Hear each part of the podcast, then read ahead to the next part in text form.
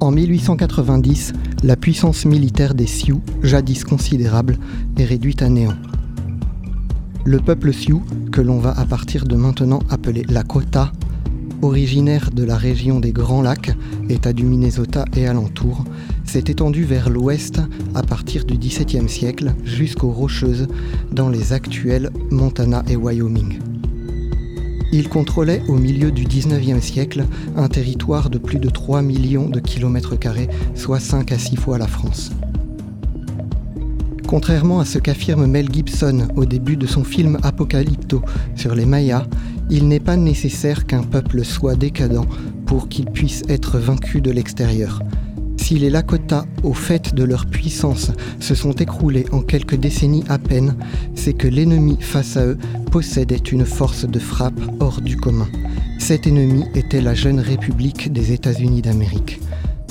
Pourtant, la conquête ne s'est pas faite facilement le gouvernement des États-Unis a été contraint de signer des traités en 1851 et 1868 reconnaissant la souveraineté des Lakota sur les grandes plaines de l'Ouest dans un territoire unique nommé Grande Nation Sioux. On connaît bien aussi la défaite cuisante du 7e régiment de cavalerie emmené par le général Custer à Little Big Horn en 1876 contre les guerriers de Sitting Bull. Mais tout cela n'a pas empêché le grignotage du territoire. Les États-Unis ne respectent pas les traités qu'ils finissent par déclarer caducs et regroupent les autochtones dans plusieurs réserves gouvernées par des agences qui, cumulées, ne représentent pas la moitié du territoire initial de la grande nation Sioux. Les Américains massacrent les bisons, pierre angulaire de l'économie Lakota.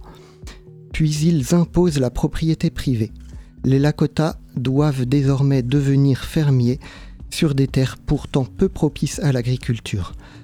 Désormais dépendants de l'aide alimentaire du gouvernement, ils se voient petit à petit réduire leurs rations dans l'espoir qu'ils accroissent leur productivité agricole, ce qui ne marche pas et installe la famine dans les réserves. À la fin des années 1880, une prophétie apparaît. Le Messie est désormais du côté des autochtones et il va bientôt chasser les Blancs. Dans un syncrétisme de plusieurs religions amérindiennes et de christianisme, une danse fait son apparition, la danse des esprits, ou Ghost Dance. La prophétie se répand et la Ghost Dance devient pratiquée dans toutes les réserves Lakota.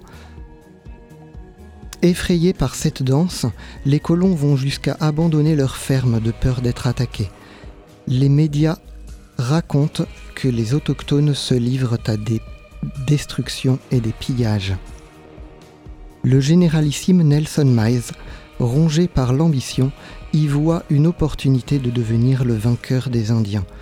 Le mot d'ordre est passé partout d'arrêter les pratiquants et les instigateurs de la Ghost Dance. C'est dans ce contexte que de graves troubles éclatent dans la réserve de Standing Rock dans le Dakota du Nord. Une centaine de Lakota de la tribu Unkpapa fuient la réserve de, la réserve de peur d'être arrêtés par la police. 38 d'entre eux rejoignent le chef Bigfoot dans la réserve de Cheyenne River.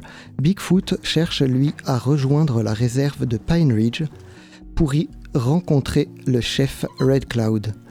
Il part avec plusieurs centaines de personnes, dont les 38 fuyards de Standing Rock. Le général Miles craint que ces 38 guerriers ne rejoignent des Ghost Dancers rebelles retranchés dans les Badlands et envoie l'armée à leur poursuite pour les intercepter. Le 28 décembre, la troupe de Bigfoot est rattrapée à Wounded Knee le 7e régiment de cavalerie. Le lendemain, les soldats entament le désarmement des Indiens. L'opération tourne mal, une fusillade éclate. Plusieurs centaines de femmes, hommes et enfants sont tués. Les guerres indiennes sont terminées. 20 soldats sont décorés pour leurs actions lors de cette bataille. 134 ans après, les autochtones continuent de réclamer que cette bataille soit reconnue pour ce qu'elle pourrait bien avoir été, un massacre. Les Voix du Crépuscule, Anthropologie et Sciences sociales sur Radio Campus Paris. Laurent Olivier, vous êtes archéologue, conservateur en chef du Musée d'archéologie nationale de Saint-Germain-en-Laye. Laurent Olivier, vous avez passé votre carrière auprès des Gaulois et des Celtes, sur lequel vous avez contribué à faire changer le, regard grâce à l'examen minutieux des restes et des traces qu'ils nous ont laissés.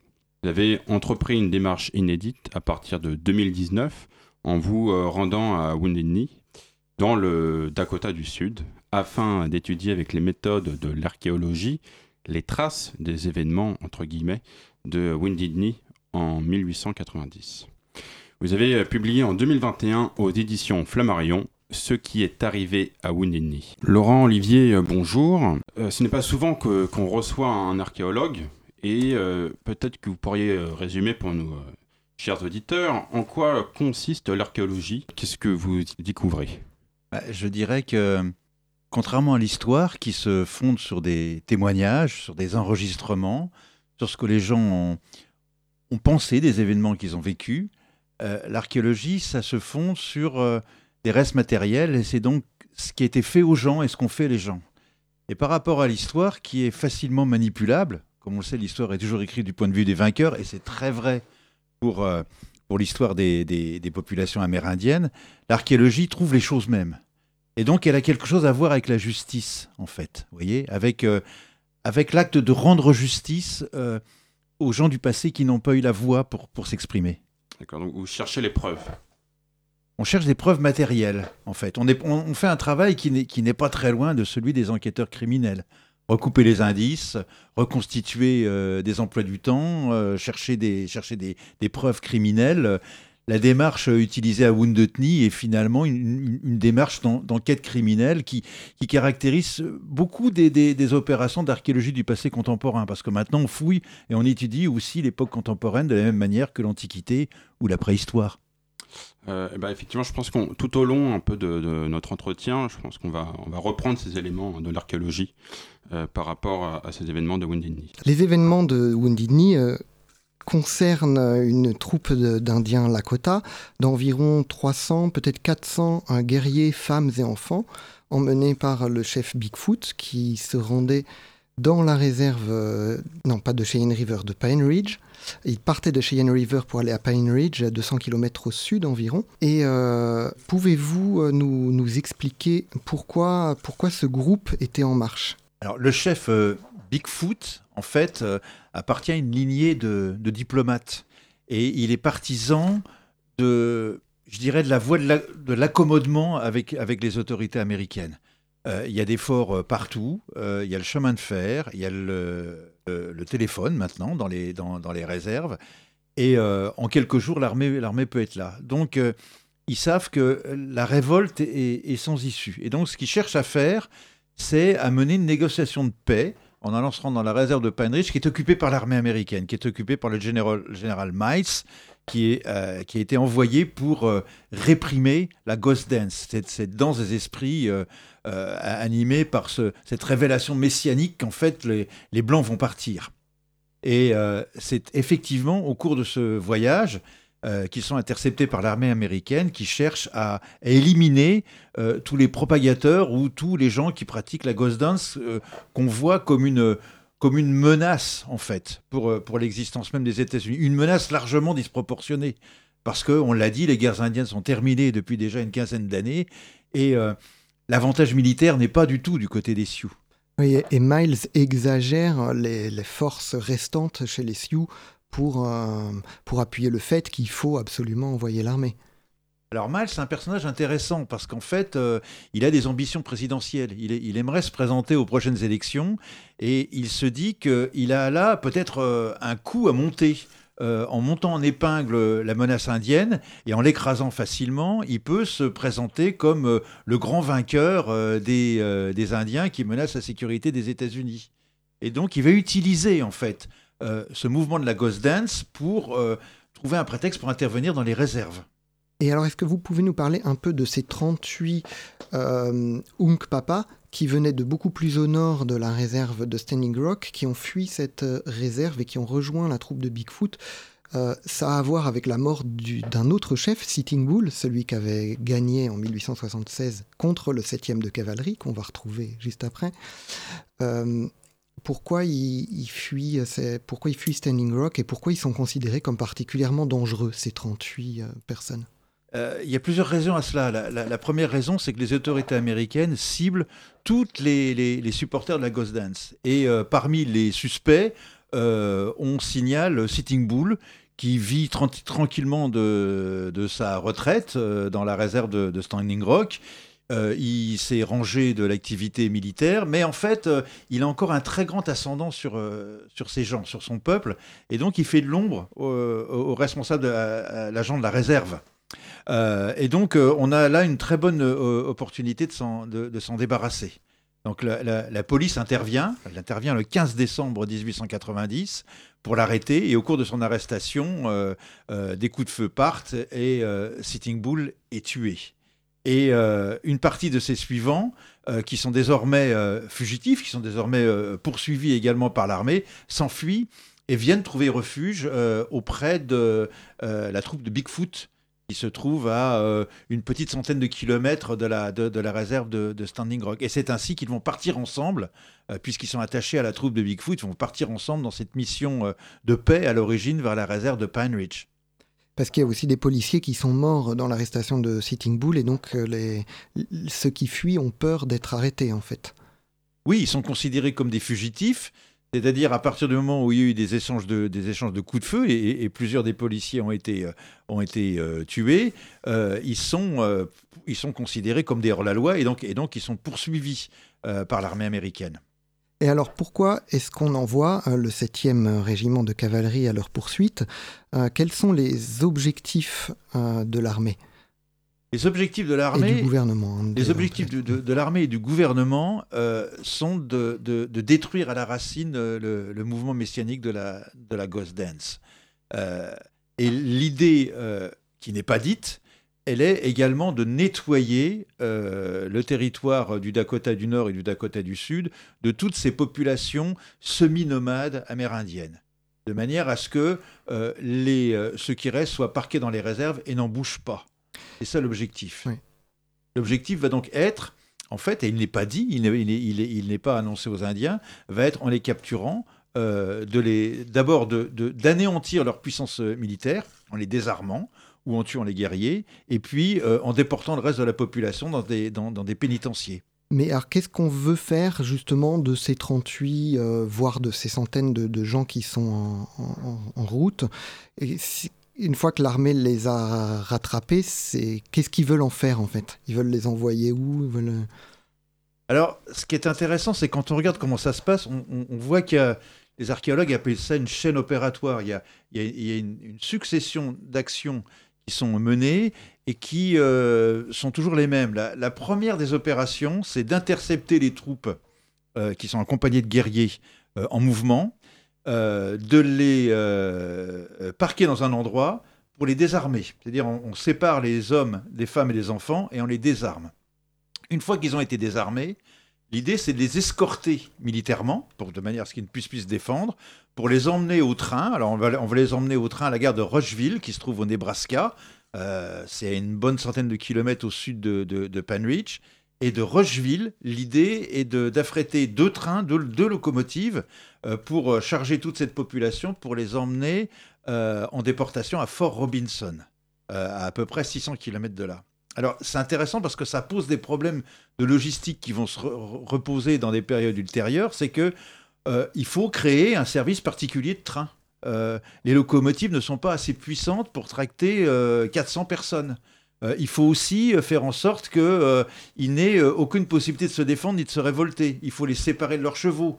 il faut les débarrasser de toutes leurs, affaires, hein, et notamment de toutes les, affaires avec lesquelles ils, se déplacent, tipis, nécessaires de cuisine, etc. Donc il y a toute une logistique derrière. Une logistique de déportation de ces, de, ces populations qui se met en place dès cette époque-là. Il y a une organisation systémique oui. qui se met en place. Le groupe de Bigfoot a réussi à échapper pendant une bonne semaine à la vigilance de l'armée. Enfin, ils ont réussi à pas se faire rattraper. Finalement, à 25 km à peine de l'arrivée, ils se font rattraper aux abords du ruisseau de Pine Ridge. Alors, est-ce que vous pouvez nous expliquer un peu là qu'est-ce qui va se passer Comment déjà comment le, 7e régiment de cavalerie va se disposer Alors, en fait, euh, ils sont découverts euh, grâce à des, scouts, grâce à des éclaireurs euh, indiens qui les ont pistés. Et en fait, les autorités américaines pensent que la troupe de Bigfoot va aller rejoindre des rebelles qui sont installés dans les Badlands, un endroit qui s'appelle le Stronghold. C'est une, une, une, hauteur fortifiée. Et comme Bigfoot pense bien que c'est ce qu'ils vont faire, euh, il choisit une route qui est très très à l'écart de, la, direction du Stronghold, où toute l'armée les, attend au début des routes. Donc ils échappent à la vigilance de l'armée parce qu'ils euh, ils sont à une trentaine de kilomètres plus, plus, plus à l'est.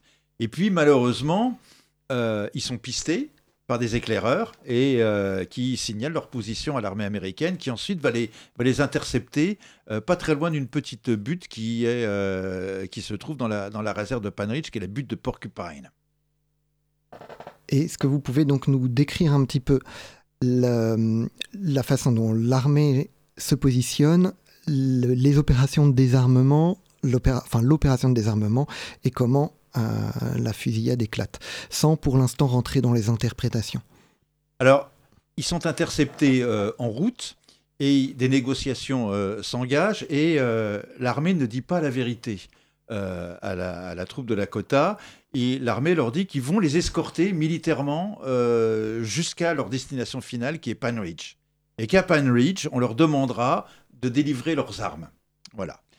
Donc euh, ils sont interceptés, on est en hiver, euh, on est le 28 décembre 1890, le, jour tombe tôt, il, tombe vers 4h, 4h30, et ils sont interceptés à 2h d'après-midi.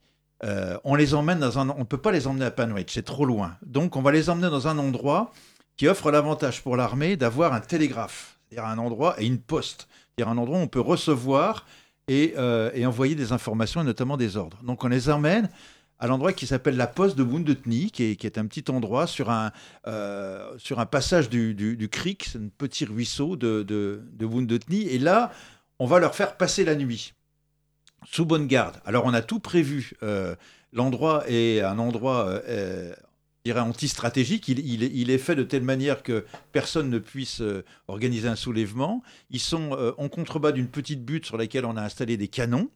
Euh, qui, vont être pointés directement sur le campement. Et le campement, il est encadré par les tentes de l'armée, d'un côté, au nord, et au sud, par un grand ravin. Et puis, pour éviter qu'il y ait quoi que ce soit, on va installer un cordon de sentinelle tout autour des tipis qui vont empêcher les Lakota de sortir. Donc ça va poser des problèmes parce que même, euh, même pour aller aux toilettes, même pour aller chercher de l'eau, même pour aller chercher du bois euh, pour faire du feu, ça va, va pas être possible. Ça ne sera possible que sous escorte militaire. Donc ils sont enfermés et ils passent la nuit euh, dans l'angoisse en se disant mais, qu'est-ce qui se passe? Qu'est-ce que ça veut dire déploiement de force absolument disproportionné contre nous. Pourquoi est-ce qu'il y a des canons qui sont pointés sur notre campement et pourquoi est-ce que euh, dans la nuit des renforts arrivent encore? Pourquoi est-ce qu'on a plus de 400 soldats pour, euh, pour, nous, pour, pour, nous surveiller? Et donc le lendemain, euh, on convoque les hommes à une opération de désarmement, ce qui n'était donc pas dit. Et là, ça se passe mal. Euh, alors, il va falloir bientôt qu'on passe à la deuxième partie où on va rentrer un peu plus dans les interprétations. Est-ce qu'on peut résumer euh, bah, qu'est-ce qui se passe pendant les heures qui suivent? Alors le lendemain matin, euh, les, soldats se lèvent tôt, ils, se lèvent à, 5 heures du matin, et puis les, les, Lakota se lèvent également. Tout le monde pense qu'on va partir vers Pine Ridge, escorté par l'armée, et à ce moment-là, les militaires demandent aux hommes de venir à ce qu'on appelle un conseil. Et, personne ne comprend pourquoi exactement il va falloir discuter de quoi alors qu'on se prépare à partir. Et en fait, c'est la première partie du plan, c'est-à-dire qu'on isole les, hommes, des femmes et des enfants pour les désarmer. En les ayant isolés, euh, on, met, euh, on, les, on, les, on, les, entoure de troupes euh, à pied qui ont leurs fusils directement dans le, dans, le dos des Indiens et on exige qu'ils rendent, rendent leurs armes. Donc c'est compliqué parce que tout le monde n'est pas armé. Il y a des armes qui se trouvent encore dans les chariots. Euh, ils ont des, des, des, armes auxquelles ils tiennent comme à la prunelle de leurs yeux, qui sont des Winchester, dont ils ont besoin pour, euh, pour chasser. Et en fait, euh, ils sont très réticents à, à, donner ces armes. Et donc, le, le désarmement prend du temps. les militaires s'énervent. Et à un moment, on ne sait pas pourquoi ni comment, un coup de feu part par accident. diront, diront les Indiens. Et à ce moment-là, les, les, les événements s'enchaînent à toute vitesse les soldats qui avaient leurs fusils carrément pointés dans le dos des, dans le dos des guerriers ouvrent le feu et euh, tuent euh, la plupart de la centaine de guerriers qui étaient rassemblés là. Je pense qu'effectivement, on va revenir euh, juste après dans, dans, le détail. Je pense qu'on peut vous remercier un peu pour les explications. On va revenir sur, voilà, sur le drame de, de Winnie et notamment sur la confrontation après des récits et les preuves archéologiques donc dans la deuxième partie de l'émission. Et place à la pause musicale.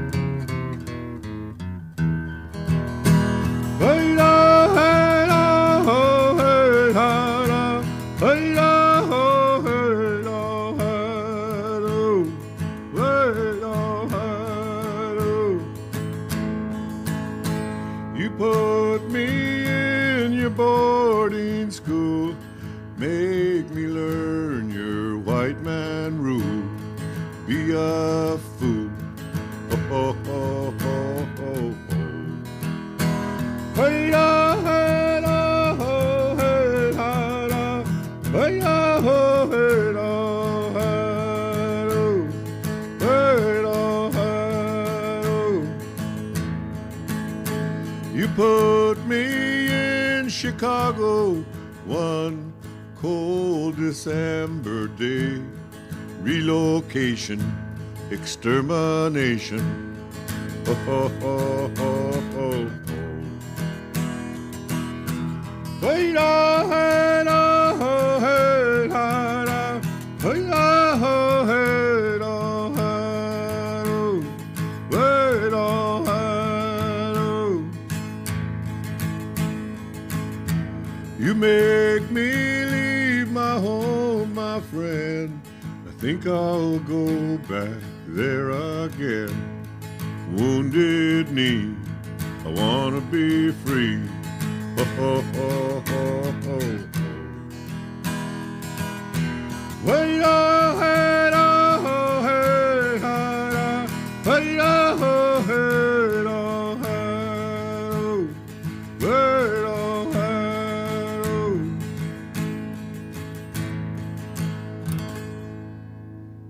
Chanson fort à propos. Floyd euh, Red Crow Westerman, qui chantait Wounded Knee. Vous écoutez les, les voix du crépuscule, nous sommes avec l'archéologue Laurent Olivier, qui nous parle des éléments qu'il a récoltés pour tenter d'expliquer les événements du 29 décembre 1890 à Wounded Knee. Ce jour où l'armée américaine a tiré sur un groupe d'Indiens Lakota en fuite et tué une centaine d'entre eux, hommes, femmes et enfants. Oui, je voulais dire un mot sur cette chanson parce que euh, j'ai pas l'impression qu'elle parle spécialement du massacre de Wounded Knee de 1890. Euh, elle parle beaucoup des, pensionnats, hein, ces pensionnats où on a envoyé les enfants euh, en les séparant de leur famille, les enfants autochtones. Et peut-être qu'elle fait plus référence à Wounded Knee 1973, parce que Wounded Knee, c'est un endroit où il s'est passé beaucoup de choses. Et en 1973, ça a été le théâtre de la plus grande occupation euh, par des militants autochtones qui euh, réclamaient des droits euh, au gouvernement des États-Unis. C'est un- une occupation qui a duré deux mois et l'armée en a fait le siège. Et, donc je me demandais si cette chanson faisait pas plus référence à ça, et je voulais profiter pour en glisser un mot. Ouais, bah, peut-être effectivement, il faudrait qu'on regarde un peu plus dans, dans, sa biographie. On revient sur un peu sur les éléments. Le 29 décembre 1890, en fin de matinée, les guerriers de la troupe de Bigfoot, comme on l'a dit, sont réunis en conseil à la demande de l'armée.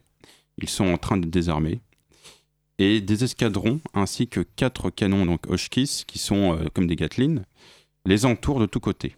On a parlé du, du geste euh, interprétable du euh, chaman qui lance de la poussière. On n'en a pas parlé. mais- On n'en a pas parlé. Mais ben, justement, il y a ça. ben, je crois que c'est le moment où. Est-ce que vous pouvez nous décrire ce, ce, ce moment, ce moment charnière en fait dans, la journée. Il y a effectivement il y a, un, un, medicine man, euh, un chaman qui, qui, fait partie du, du groupe. Et d'après les témoignages des survivants Lakota, euh, il leur fait un, un, discours en disant que euh, ils sont poussière et qu'ils retourneront, euh, retourneront à la, à la, poussière. Et, il, prend, il prend des cendres d'un foyer qui jette en l'air. Et c'est à ce moment-là, ou très peu de temps après, quelques secondes après, que le, coup de feu éclate. Et pour les Américains, qui assistent à la scène, pour eux, euh, c'est une évidence, c'est un signal, c'est un coup monté, et c'est une histoire qui vont, qui vont d'ailleurs monter en épingle pour, euh, pour expliquer euh, le drame de Wounded Knee. Parce que du côté américain, ce qui devait se dérouler comme un désarmement sans problème, parce qu'il y avait une telle disproportion de force qu'il n'y avait aucune raison que les, les, Indiens se révoltent. En fait, au cours, au cours de ce désarmement, il y a tout de même 30 morts et, blessés du côté américain. Et euh, les militaires américains vont devoir rendre des comptes, en fait. Ils vont devoir expliquer pourquoi euh, il y a eu autant de morts.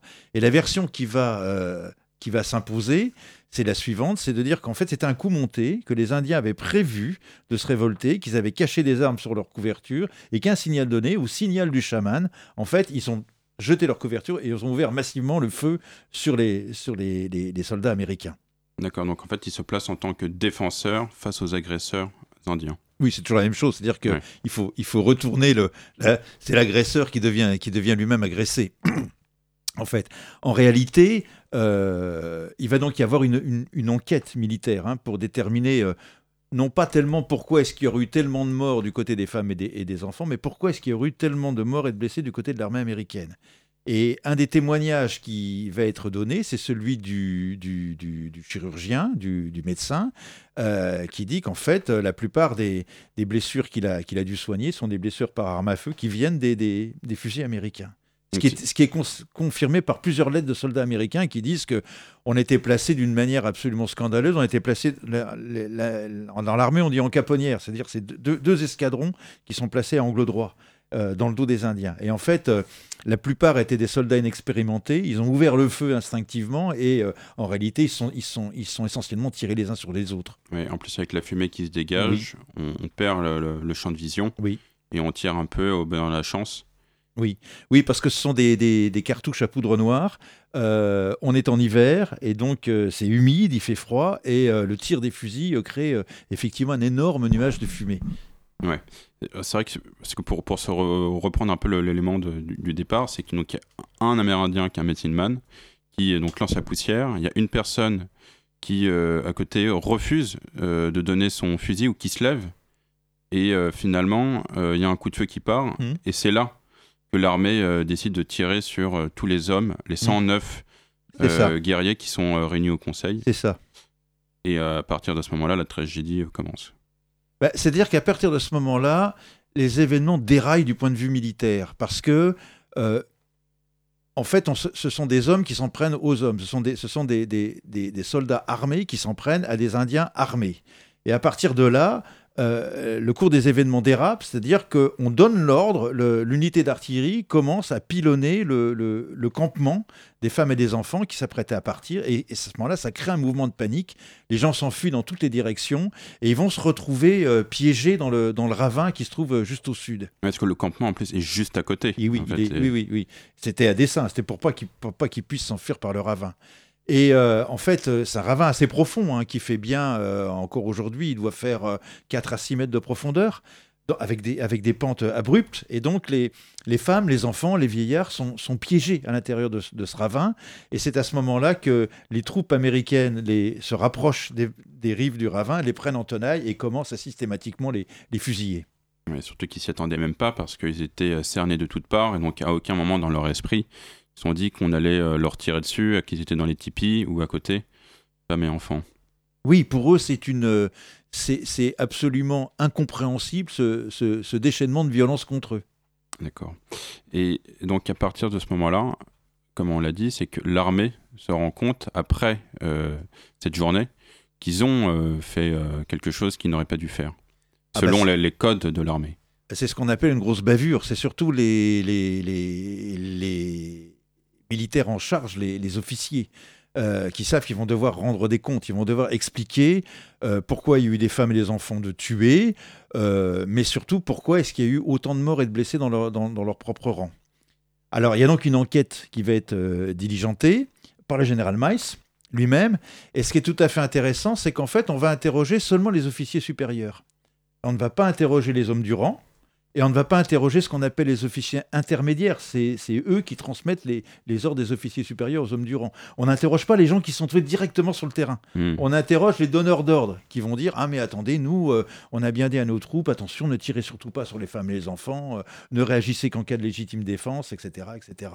Surtout qu'en plus, euh, ce, que, ce que vous expliquez aussi, c'est qu'il y a un code qui a été écrit, donc le code de Liber, le, Oui, qui stipule justement ce qui, doit, ce qui peut être fait et ce qui ne peut pas être fait. oui, Et donc, euh, ce que vous expliquez dans l'ensemble des témoignages qui sont distribués par les soldats, c'est qu'ils se placent toujours dans ce qui est, euh, ce qui est possible de faire et jamais ils n'ont commis une action qui serait en- en- à l'encontre de, de ce code. Oui, bien sûr. Alors, euh, le, code Liber est, assez. C'est un code qui est, dicté après la, guerre de sécession, une sorte de, de, de code de la guerre. Et en fait, c'est très ambigu parce que c'est un code qui s'applique aux combattants réguliers. Euh, Qu'est-ce qu'un combattant régulier peut faire sur le champ de bataille face à un autre combattant ennemi? Mais dans le cas des Indiens, ce pas des combattants réguliers. Donc, euh, ils tombent dans une espèce de, de no man's land juridique qui fait que, oui, ben, on peut aussi s'en prendre euh, à des femmes euh, qui ne sont pas des combattantes et qui ont par exemple un, un couteau ou un colt dans la main.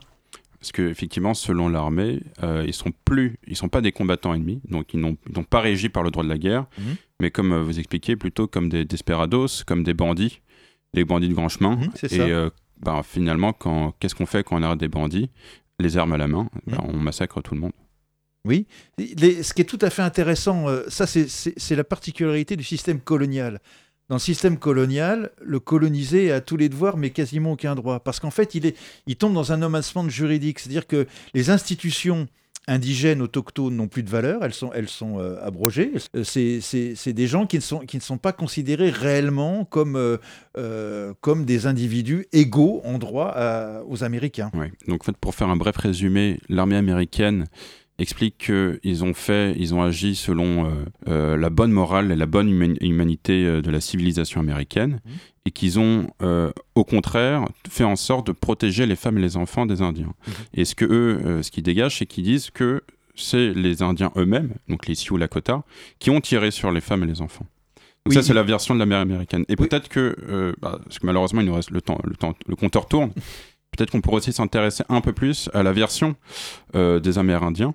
Euh, là, à la fin de, donc, de cette partie, et puis on, l'abordera aussi par, par la suite. Euh, il y, a, y a aussi des témoignages qui sont euh, délivrés par les Amérindiens, mais d'une autre façon, qui sont recueillis d'une autre façon. Alors de manière très intéressante, ils, ils ont absolument tenu à ce que leurs témoignages soient enregistrés quelque part. Et ils ont eu beaucoup de mal, en fait. Euh, ils sont allés voir euh, le juge Ricker, qui euh, habitait au, à Chadron, au, Nebraska, et qui, à 60 ans, avait résolu d'écrire un grand livre sur le- les, guerres indiennes. Et donc, ils, sont insistés pour que leurs témoignages soient enregistrés par Ricker. Mais Ricker a, passé les 20 dernières années de sa vie à accumuler des archives qui n'ont jamais été publiées.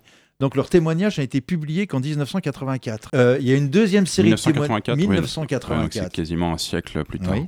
Il y a une deuxième série de témoignages qui ont été recueillis dans les, années, dans les années 30, à la fin des années 30, et qui ont été publiés en 1939, donc dans l'indifférence totalement, euh, absolument générale. Ce qui fait qu'en fait, la voix des Amérindiens, finalement, n'a été entendue qu'à l'occasion du second Wounded Knee dont, dont, dont De parlait Pascal 1973, oui. l'insurrection de 1973, qui, euh, qui est quelque chose qui permet aux Indiens de retrouver, je dirais, la, la fierté d'être Indiens, en fait. Ouais. Surtout que finalement, ce qui s'en dégageait, c'est que euh, le massacre n'en était pas un. Il y avait eu euh, quelques victimes, femmes et enfants, qui étaient donc du fait des Indiens, mais surtout pas de l'armée américaine. Et donc, en fait, il n'y avait même pas lieu de nommer ça un massacre, selon euh, le gouvernement américain. Alors, c'est intéressant parce que le, le mot de massacre, en fait, euh, euh, massacre en anglais, il est utilisé quand euh, des, des Blancs et des Américains sont tués par les Indiens. Euh, quand c'est l'inverse, c'est une bataille. Oui. Ce qui a fait dire à Jim Harrison que parler de la bataille de Wounded Knee, c'est aussi indécent que de parler de la bataille d'Auschwitz. Ouais. C'est fort et, et pareil que euh, on parle du, du massacre euh, pour euh, de Custer, donc la, la- la défaite, alors que c'est pour, pour le coup une bataille militaire Mhm. et qui n'est pas un massacre, Non. puisque ce sont ils sont battus dans les règles. Mhm. Et euh, alors que effectivement Knee, on parle au début des événements, puis de la bataille, puis après on dit juste Wounded Knee, même encore aujourd'hui. Et, et aujourd'hui encore, euh, c'est considéré comme un- une sorte d'événement regrettable qui n'était voulu par aucune des deux parties. Et que, euh, voilà, euh, aujourd'hui, euh, c'est la paix des braves. Voilà, il y a eu une bataille, chacun s'est battu bravement, mais aujourd'hui, c'est la paix. Alors que la paix ne peut pas venir si, si la justice n'est pas rendue. Et pour que la justice soit rendue, il faut que la vérité soit, soit reconnue. Ouais, je, je vous remercie Laurent Olivier. Je pense que ça va être le moment de d'écouter euh, ce qu'a réalisé euh, Farah. Oui, on va faire un détour par le Maroc en fait. On va Ouais. quitter un petit peu cette ambiance euh, triste de 19 1890 et on va faire un détour par le Maroc pour un sujet euh, plus joyeux. On va écouter des sons que Farah a pris dans le moulin à huile familial dans le village berbère. Le village de Tannant, dans la province d'Azilal, en contrebas du Haut Atlas.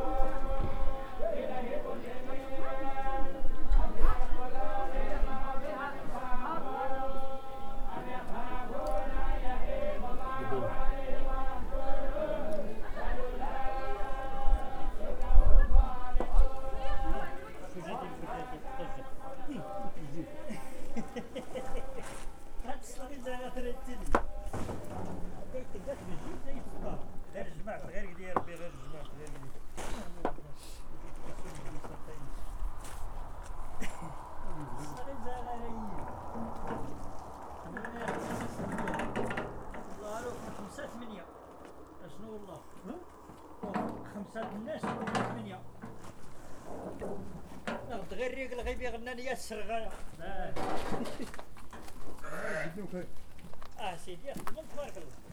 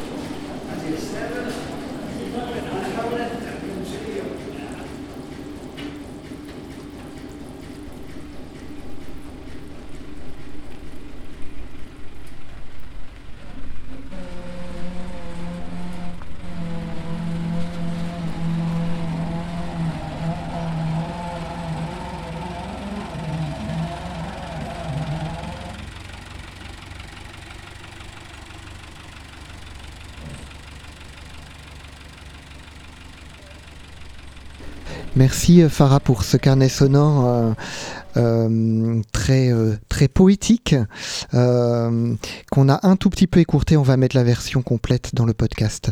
Emeric, je te laisse la parole pour la suite des questions. Nous sommes toujours dans les voies du crépuscule avec Laurent Olivier pour parler du massacre de Woundini en 1890. Ouais, merci Pascal. Je pense qu'on on- on s'était quitté là, donc on, parlait du, du retour un peu des, Amérindiens sur la façon dont ils avaient vécu à Wounded Knee et euh, bah, le, fait que leur discours avait eu du mal à être entendu par la société américaine. Oui, il a, toujours beaucoup de mal à, être entendu euh, aujourd'hui. Et euh, c'est pourquoi le travail d'enquête qu'on a commencé à mener, euh, en fait, est sans précédent. Euh, il n'a jamais été entrepris et il consiste, euh, c'est un travail d'enquête criminelle, il, co- il consiste à, croiser les indices qui sont de deux types. Les indices laissés sur le site par les, par les criminels, c'est-à-dire l'armée américaine, et puis les indices qui ont été emmenés aussi hors du site, parce que, on l'a pas évoqué tout à l'heure, mais après le massacre, les soldats et, et- et les civils qui les accompagnaient se sont euh, rués sur les corps pour euh, euh, leur prendre leur parure de plumes, leur prendre leurs mocassins, euh, parfois même faire, coup- prendre- prélever des scalps. euh, pour euh, en faire commerce euh, ensuite. Ouais. Donc ces objets-là sont une partie de ces objets-là se retrouve aujourd'hui dans des musées. Et alors, effectivement, je pense que c'est ça où on, on peut s'arrêter, c'est que à la fois vous avez fait un travail d'historien, c'est-à-dire que vous avez euh, comparé les sources écrites, euh, même parfois aussi des, sources orales, et euh, en même temps, vous avez fait aussi votre travail d'archéologue, c'est-à-dire de vérifier sur le sol les éléments donc de preuves qu'on peut retrouver quand il y a un certain nombre d'individus qui se retrouvent à un endroit avec soit les, les, les, les goûts- les, les douilles des balles et les, différentes dispositions des individus. Ce qui est intéressant, c'est que je crois qu'on on, trouve justement des, des, donc des, euh, des femmes et des enfants, pas très loin de Wounded qui euh, euh, se sont réfugiés et on les trouve morts. Est-ce que vous pouvez préciser dans, les, circonstances dans lesquelles on, les retrouve? Une partie des, survivants ont, réussi à, s'enfuir et beaucoup d'entre eux étaient blessés. Donc ils sont morts aux, environs, parfois à plusieurs kilomètres. Et puis on a appris quelque chose qui évidemment n'est pas dans les sources historiques, c'est que euh, tous ces réfugiés, tous ces survivants ont été pris en, chasse par des, milices euh, blanches euh, qui les ont exterminés. Alors il y a un élément qui est très important qu'on a découvert, c'est qu'en fait, une partie des survivants s'est installée sur place, puisqu'ils avaient perdu toute leur famille, ils n'avaient plus de chevaux, n'avaient plus les moyens, de, ren- de rentrer à 200 km de chez eux, et ont été adoptés par des, par des familles Lakota. Et donc, il y a encore la mémoire du massacre. La, la- la mémoire s'est transmise euh, de, de manière orale et, et- et- et de façon extrêmement précise. Surtout finalement, c'est euh, c'est il y a longtemps, 130 ans, mais en réalité, euh, c'est presque les grands-parents de nos grands-parents. Et finalement, bah, la transmission, c'est une génération. Oui, et puis on est dans une culture orale et pas une culture écrite pour laquelle la, la mémoire, euh, et en particulier la mémoire orale, est extrêmement importante. Et il y a aussi quelque chose qui est très particulier aux, aux populations amérindiennes, c'est la question des visions. Euh, tous les environs de Wounded Knee sont peuplés de, je sais pas comment est-ce qu'on peut appeler ça, d'apparitions. C'est-à-dire que les gens ont des visions. Les, les- gens voient euh, des euh, survivants de 1890 leur apparaître. Il y a un fantôme de soldats américains qui errent dans le ravin de. Euh, on entend les femmes pleurer, on entend les enfants.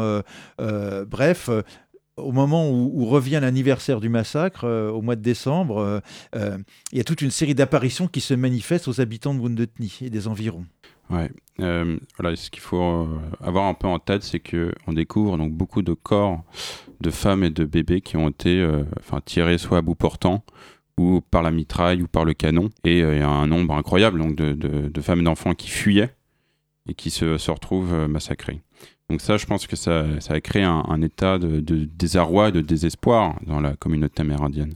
Parce que autant ils peuvent comprendre que des guerriers meurent euh, au champ de bataille, mais autant ils ne peuvent pas comprendre que les gens se fassent massacrer euh, au nom d'une quelconque défense euh, de l'armée américaine. Et puis surtout, ils ont été témoins de scènes absolument incroyables qui sont rappor- rapportées par les survivants. Les soldats s'en sont pris aux, aux petits-enfants et, et même aux bébés. On a des scènes dans lesquelles euh, ils ont embroché des bébés euh, à la baïonnette ou euh, ils ont pris les, les- des, des bébés par les, par les jambes pour leur éclater la tête contre des arbres. Euh, c'est des choses qui sont absolument insoutenables. Excusez-moi, et- est-ce est-ce que ça, ces scènes que vous racontez, est-ce que vous avez pu établir ça par l'archéologie ou est-ce que c'est les récits qui vous ont été faits euh, C'est des récits des, des- des survivants et aussi des récits de soldats, euh, de soldats américains euh, avec, les, euh, avec les bébés. Et pour les Lakota, euh, les Mais enfants. des récits de soldats américains auprès de leur famille. C'est-à-dire Oui. que c'est en interne, Oui. pas officiellement, Oui, mais officieusement. Oui, oui. oui. Le, massacre de Wounded Knee est, très intéressant parce que comme on pensait que ça allait être une opération de désarmement un petit peu spectaculaire, il y a énormément de gens qui assistaient. Euh, les soldats, évidemment, dont certains ont écrit à leur famille. euh, euh, il y a eu l'enquête de l'armée. Il y a eu des curieux qui étaient là, des, voisins, des ranchers qui sont, venus, les survivants, plus des journalistes dont on n'a pas parlé. Il y a, quatre journalistes qui assistent à la scène. Donc on a toute une diversité de témoignages, si vous voulez, qui, euh, en les recoupant, en les croisant, permet de, reconstituer un emploi du temps assez précis, euh, heure par heure et parfois même de- demi-heure par demi-heure. Et euh, je pense que, effectivement, ce que Pascal disait, c'est est-ce que aujourd'hui, donc là, on a, les sources manuscrites, mais est-ce que dans, votre travail d'archéologue, vous avez eu des autorisations pour justement soit fouiller la terre, le sol ou les corps? Alors on on veut pas, on veut pas toucher au corps, hein, Ouais. euh, évidemment, parce que et, et- et c'est tout à fait euh, compréhensible. ouais. Euh, le travail qu'on fait aujourd'hui, c'est un travail de, de- de recueil de preuves en croisant les preuves matérielles et, les, et les témoignages. Parce que les témoignages dans, dans ces sociétés-là sont extrêmement précis et, la plupart n'ont pas été enregistrés. Donc il y a, il y a tout un travail de, de recoupement des témoignages qui en plus se, se- se conjugue aux apparitions. On prend aussi en compte les apparitions parce que euh, les apparitions se, se manifestent aux endroits où les corps sont tombés. Donc on, fait, si vous voulez, toute une topographie du massacre euh, en croisant les preuves matérielles, l'étude du terrain avec les, les, les- récits des, des Lakota. Euh, dans, le temps qui nous reste, je pense qu'on on pourrait aussi s'intéresser au, au fait que donc, le massacre a eu lieu en 1890. Et euh, donc on est 130 ans plus tard, on a l'impression que bah, on n'en a pas beaucoup entendu parler de ce Wounded Knee. Et pourtant, il y a eu un, un énorme travail de la part des, des, des survivants, euh, Horn Red Cloud, euh, qui, Cloud ah, pardon, oui. Euh, qui, qui a justement essayé d'aller maintes fois au Congrès pour euh, se faire entendre. Mhm. Et euh, finalement, il y a aussi euh, bah, euh, des événements en 1973. Alors peut-être qu'on peut s'y arrêter quelques instants. Oui, parce que dans, dans, la perception euh, Lakota, la, la justice, elle doit être réparatrice. C'est-à-dire que celui qui a commis le préjudice doit chercher à le réparer avec la famille de, de celui qui, ou de ceux qui ont, ont subi le préjudice. Et ça marche pas comme ça dans la, dans la vision légaliste américaine. C'est-à-dire que dans la vision légaliste américaine, les, les Indiens étaient sous statut de prisonniers de guerre, et donc si on commence à accorder des, de, quelconques dédommagements aux prisonniers de guerre, euh, on n'a pas fini. Il y a aussi les Allemands, les Japonais, les Irakiens, les Coréens euh, du Nord, etc. etc. Donc c'est pas possible. Euh, ils ont demandé aussi que les 20 médailles d'honneur pour, fait de, pour hauts faits de bravoure qui ont été accordés aux, aux soldats de Wounded Knee soient annulés. Là encore, si on commence à regarder les médailles, euh, euh, c'est problématique. Même si c'est vrai que, euh, excusez-moi, c'est vrai qu'on n'a pas beaucoup parlé de ces médailles. Donc l'armée américaine a distribué 20 médailles d'honneur. Je crois qu'il y en a eu à peu près autant dans toute la Seconde Guerre mondiale et que 4, par exemple, pendant euh, le débarquement en Normandie. Oui, oui, euh, Donc- D-Day, D-Day, c'est 4, médailles d'honneur. Voilà. Donc cinq fois plus pour le massacre de Wounded Knee. Ce qui veut sûrement dire que l'armée cherchait à, à camoufler le massacre.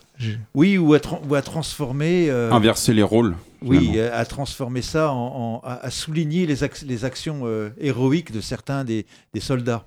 Donc oui, est-ce qu'on peut reparler un peu de cette demande des autochtones de faire annuler ces 20 médailles Euh, C'en est où?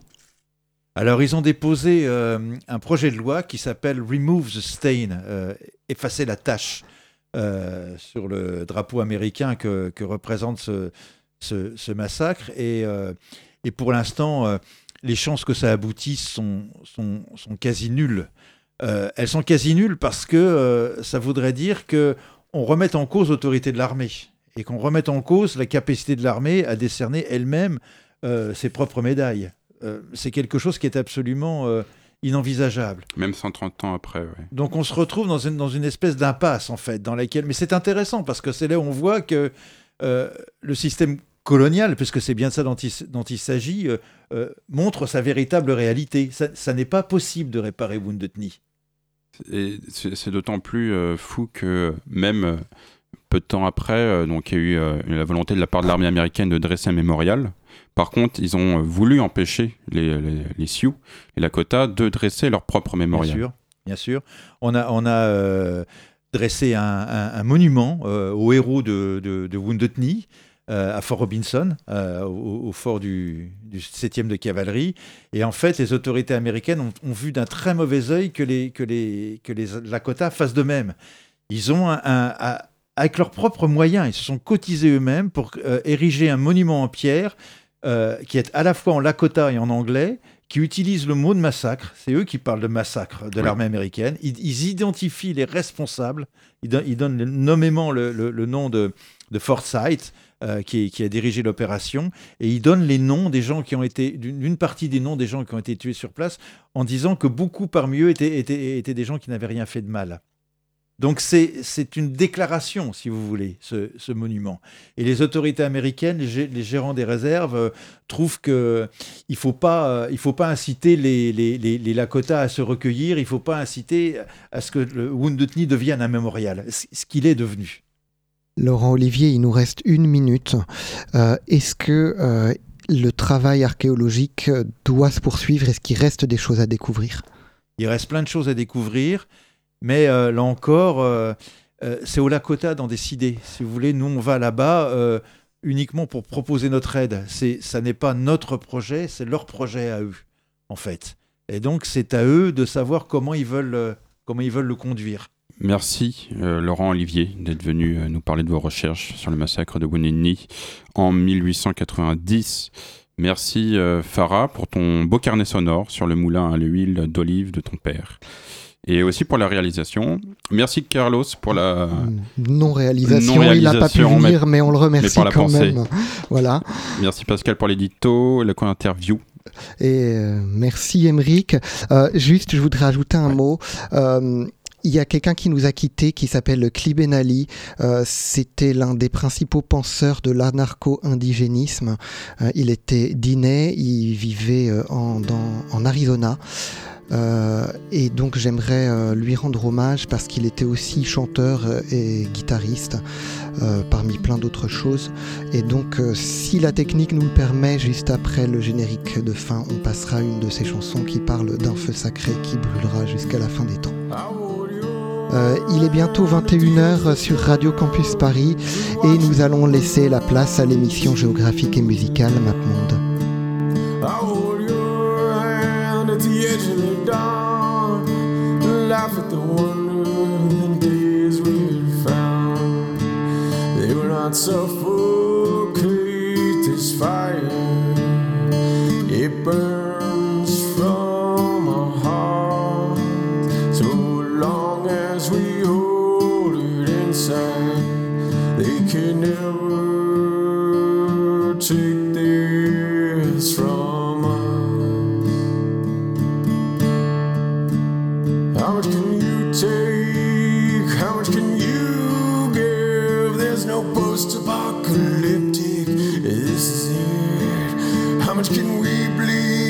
to help our funnies? There's no post colonial. We live it. They will not suffocate this fire. It burns from our hearts